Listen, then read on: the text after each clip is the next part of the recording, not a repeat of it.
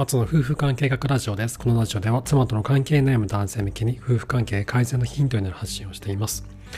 妻と話し合いをしようとどれだけ自分の思いを訴えても妻からの反応がない。反応が欲しくてついつい感情的になってしまうが、すると妻はもっと遠いところへと行ってしまう。もしくは夫からの反応が欲しくて声を荒げてしまったが、夫はただ黙り込むだけだった。そんな経験はないでしょうか。今日は夫婦喧嘩における負のループ避難と逃避についてお話をしようと思います。でこちらは今回も、えー、心理療法の一つである感情焦点化療法について書かれた本、えー、心理学者のスー・ジョンソンが書いた「私をぎゅっと抱きしめて」という本のを参考に、えー、させていただきます。4回目くらい前の放送で僕感情焦点化療法について話をします。シリーズやりますって話をして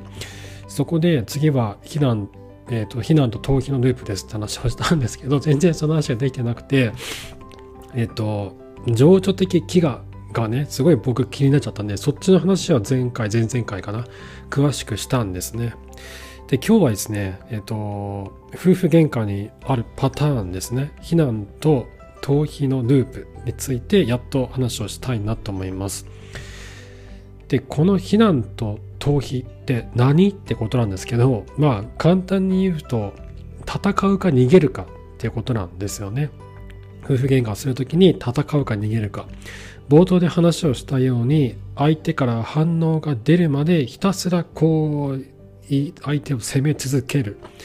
とか相手から何か言われた時にただ黙り込む、まあ、逃げるってことですね。これなんですけど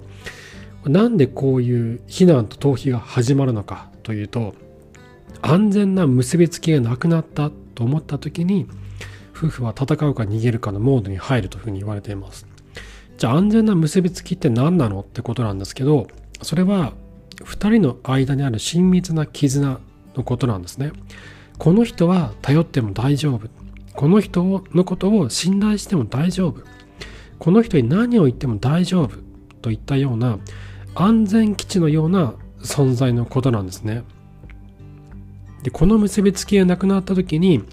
人は目の前の相手と戦うか逃げ去るかといった選択をするわけなんです。でなんでそんな現象的な行動をとってしまうのかなんで冷静に話さないのかってことなんですけどこれはもうそれが非難と逃避というのが人間の本能であるとも言われています。目の前の人が信頼できなくなっている状況。自分の愛着を満たす場所がなくなってしまったことへの恐怖と失望。つまり自分の情緒愛着ですね。自分の情緒が飢餓状態になっていること。これを自分の体がこう気がついて警報としてこう発信してるんですよね。でこの情緒的飢餓については前回と前々回で詳しくお話をしたのでそっちでね詳しく聞いてもらえるとより今回の話は理解しやすくなると思います。でじゃあ戦うか逃げるかっていうのはどういう状況なのかってことなんですけどこれについては私をぎゅっと抱きしめてこちらの本のある一節を読むととても理解がしやすくなります。ちょっと読み上げますね。相手を自分の方に向かせようとしてますます声を荒げる人もいればことを荒立てまいとしてますます黙り込む人もいる。悪魔の対話にはまり込んだ夫婦が話す言語は愛着の言語だった。情緒的反応を求めるがゆえの非難と拒絶や喪失を恐れるがゆえの沈黙。これが果てしないいさかいの下にある枠組みなのだ。ってことは書かれてるんですね。すごいこう端的にまとめてるなと思って夫婦喧嘩でよくあるパターンですよねまさに。つまり相手を責め立てることとか沈黙することっていうのは相手から自分への愛着が消えていることへの目いっぱいの抗議なんですよね。こうお前の愛情もうないぞっていう。こう今まであんなにこう優しくしてくれたりよくしてくれたのになんでそんな急にこう愛着なくなるのって。私への愛着どこ行ったっていう。もしくは私僕への愛着どこ行ったっていう抗議なんですよね。もう大切にしてほしい愛してほしいっていうメッセージなんです。それが体がもう警報としてもうわんわんわんとこう発してるんですよね。なぜなら情緒的飢餓っていうのは実際に死に直結する死につながっていく状態なんです。これ前回の情緒的飢餓に関するエビデンスの回を聞いていただけると分かるんですけど孤独や孤立といったものは死亡リスクを30%押し上げるっていうふうにも言われてるんですね。であと独身の方が、えー、結婚している人よりも早く亡くなるとかもう本当に死につながる孤独っていうのは死につながるような恐ろしい要素のなんですね。だからその相手から相手をこう責めることとか黙ってしまうことっていうのはただ文句を言いたいとか怒りたいとかっていうわけじゃないんですよね。それって自分のパートナーのあの愛が自分のパートナーからの愛がどっかに行っちゃってるもしくはどっかに行ってしまいそうになってるあのどこかにその人が自分の妻が夫がもうどこかに行ってしまいそう自分から手を離れてどっかに行ってしまいそうになっているってことへの自分の体が発している必死な抵抗なんですよね。その抵抗の手段として避難と逃避の2パターンがあるっていうことなんです。だから自分のパートナー自分妻とか夫自分の妻とか自分の夫が怒ってる時とか黙りこくっている時っていうのはその反応にこちらがつられて一緒に怒ったりとか無視したりとかするんじゃなくてきちんと愛着を差し出すことが大切なんですね。それが向こうが望んでいる回答になるわけなんですね。望んでいるものなんですよね。で僕も妻が怒ったりとか機嫌が悪くなることっていうのは今でもたまにあるんですよ。でそんな時僕以前だったら不機嫌になったりとか、えっと、こっちも感情的になって怒ったりとかしていたんですね。なんだよって。えな何なの？みたいな。俺ちゃんとやってんだけどみたいな。っていう風になってたんですけど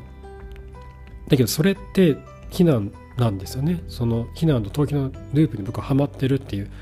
で機嫌が悪くなるともう黙りこくったりとかっていうことも僕よくしてたんですよ。でまさに避難と逃避のループに僕はハマってました。でも今はその妻のそういった感情とか反応っていうのが妻の抗議なんだなってことが今となっては分かるんですね。僕の妻への関心とか僕は妻を大切にしている感じとかそういった愛着が僕から離れているっていうことへの妻のサインだったんですよね。僕が妻のことじゃなくて自分の都合で動いて動いたりとか自分の都合で物事を考えているとかそういったことへの警報であり警告でもあったわけなんですね。でそういう時僕今の僕は妻が避難してることに対しては謝らないんですよ。これなこれなんでやってくれなかったのとかこれこれをこうしてって言ったじゃんとかっていうこと今でも結構あるんですよね。結同じような経験されてる方たくさんいると思うんですけどそういう時に、まあ、これをやらなかったにはこれこれこういう理由があるんだよ。これやんなかったことはごめんなさいみたいな。このやんなかったことに対して僕謝ったりはしないんですよ。あごめんそれやらなかったね。とか今度ちゃんとやるよとか。分かった。ちゃんとやるよ。ごめんね。とか。っていうふうには言わないんですよね。なぜならばやらなかったこととかやってほしかったことのについて謝ってほしいわけじゃないんですよ。自分僕の気持ちが妻から離れていること僕の関心や僕のケア僕のケアというその、えーと、注ぎ込むべきエネルギーが妻に向けられていないもうちょっと外れてるよっていうことを妻は言いたいんですよ。本本音の部分では本当のところでは。でつまりはその僕の妻への愛着が足りないことに対して妻は怒ってる。怒ってる。怒ってるというかまあそれに対してこう警報を鳴らしてる不満を持っているってことの表れなんですよね。もうこっちは向いてほしい私は向いてほしいっていうことなんです。だから僕は妻へのケアが足りないこと妻への愛着が足りないことに対して謝るようにしてるんです今では。気にかけてあげられなくてごめんねとかきついこと言ってしまってごめんねとか傷つけてしまってごめんねとか。で最後は大切に思ってるよってことを伝えるようにしてます。で最後にまあ、そうは言っても、まあ、言い訳があるじゃないですか。こっちもね。あの、できなかった正当な理由っていうのはあるわけで、それを言わないっていうことは僕もしないんですよ。なんかそれを言わないとやっぱなんかこうモヤモヤするじゃないですか。いやでもあの時はなんかいろんなこれこれこれいう事情があってできなかったんだけどなみたいな。なんかそのすごい大事にしてないとかっていうわけじゃないんだけどなでもまあそっちは優先したけどみたいなっていう気持ちがあるじゃないですか。だからそこも一応伝えるんですよ。それは、えっと、僕の妻の愛着が足りなかったことに対して謝った気持ちに対して謝った後に言ってます気にかけてあげられなくてごめんねとかきついこと言ってごめんねとか傷つけてごめんねって言った後にでもこれこれこういう状態で君に対して素直になれなかったんだごめんねって優先できなかったんだ。よろしくできなかったんだ。ごめんねって伝えるんです。だこの前置きがあるかないかで全然妻の対応変わってくる女性の対応変わってくるんですよね。でえっとそう。だから僕がこういう謝り方をするのは問題っていうのは僕の妻への愛着不足にあるからなんですね、まあ、全然足りないとかっていうわけではないんですけどその時に僕は他のことの方に自分のエネルギーを注いでた。ていうことになるのででもまあそれはそれなりに理由があったりとかするのでそれはもちろん同時には伝えています妻が愛着不足を感じていることそれが一番の問題なんですよね。食器を片付けなかったとか、あの子供の気がやってくれなかったとか、洗濯物を畳んでくれなかったとかっていうことが問題なんじゃなくて、妻が愛着不足を感じている、愛情不足を感じているっていうことが問題なんですね。そして、妻に愛着を提供できない僕の環境をどう変えていくのかってことが僕らにとっての課題になるわけです。お互いや自尊お互いや自分たちの自尊心を傷つけ合う喧嘩じゃなくてお互いが心地いいと思える毎日を作るための建設的な話し合いが必要だからなんですよねそしてそれは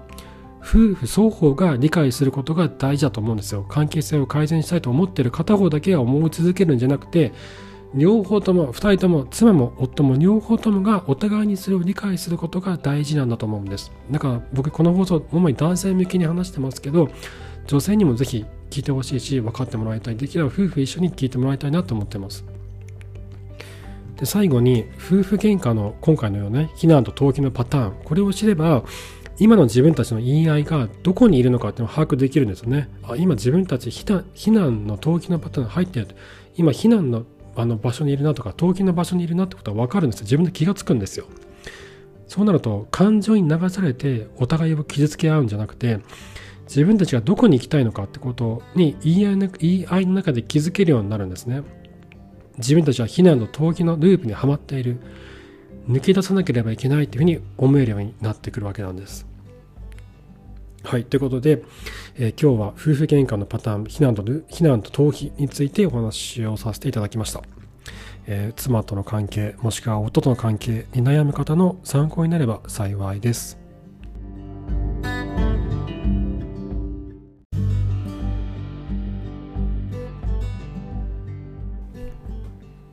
さっきあのうちの上の子が7歳になったんですけどあの小学校に上がってからよく思うのがあの子供に子供へのケアっていうのがあのご飯食べさせたりとか着替えさせたりとかっていうお世話じゃなくて心のケアっていうステージに入ってきたなって思うんですよね。もちろんお世話のステージもまだあるんですけど両方がこう混在してる状態だなって今感じててで心のケアってあの学校であったこととかなんかいじめられたとかねあるんですよ。そのトイレで後ろからはたかれたとかね。なんか聞くと出てくるんですよ結構でそういうのをね先生に相談したりとか本人に話を聞いてあげたりとかっていうことは結構増えててあと昔だったらねその、えっと、近所の友達と遊んだりとかもしてたんだけど今は結構この遊ぶ遊びたいことは変わってきたりとか友達同士のこのなんだろうな相性とかも出てきたりとかしてなんだろう近くにいる存在だから遊ぶっていうわけでもなくなってきたんですよね。あと兄弟の中でもねどうしても三男にみんな愛情が集中したしちゃうので僕のことも愛してっていうね僕も見てっていうのがあったりするんでそういったケアも必要になってくる。だいぶこう悩みの質が変わってきたなってことを感じてるんですよね。でこれをね僕よく妻と一緒に話し合うんですけどで僕が知らないところで妻が知っていることがあったりとか妻が知らないところで僕が知っていることがあったりとか結構あるんですよね。そういったことをお互いに共有し合うことで子供たちの心のケアが必要になってきた今の年齢に僕らが何ができるのかっていうことを2人で前向きに考えられるようになったなっていうふうに感じてます。でまあそんな綺麗事ばっかりじゃなくてものすごい大変だったり僕らがねもうあの怒り叫んだりとかしたりとかも怒ったりとかもしょっちゅうあるんですけどけどまあ何が言いたいかっていうと小学校に上がるっていうのは心のケアが必要なんだなってことを身に染みて感じたんですよね。でこれを夫婦2人が一緒に行っていくことができればだいぶ楽になるなと思うんですよね。で特に共働きとかの家庭とかあったりするとあの子供の話をこうなかなか聞く時間を作れなかったりとかすると思うんですよね。そういった時にどうやって子供の心のケアをするかとかいつ話を聞いてあげるかとか子供一人時間を作るかとかで僕らも、えっと、長男と僕だけでどっかに出かけたいとか次男と,、えっと僕の妻の2人だけでどっかに出かけたいとかっていう時間を作ったりとかたまにするんですよ。でそうするとね愛情の、えっと、コップが満帆になって気持ちがすっきりしたりとかするんで、まあ、そういったことを今はね結構考えたりとかしてます。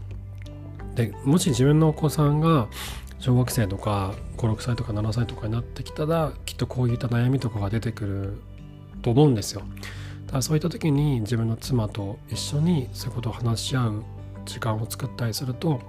2人の共通の課題になるので絆が夫婦にとっても作りやすくなるなってことを感じてます。はい。そんな感じで、えっと、今日は、えっと、前半では、えー、感情焦点化療法の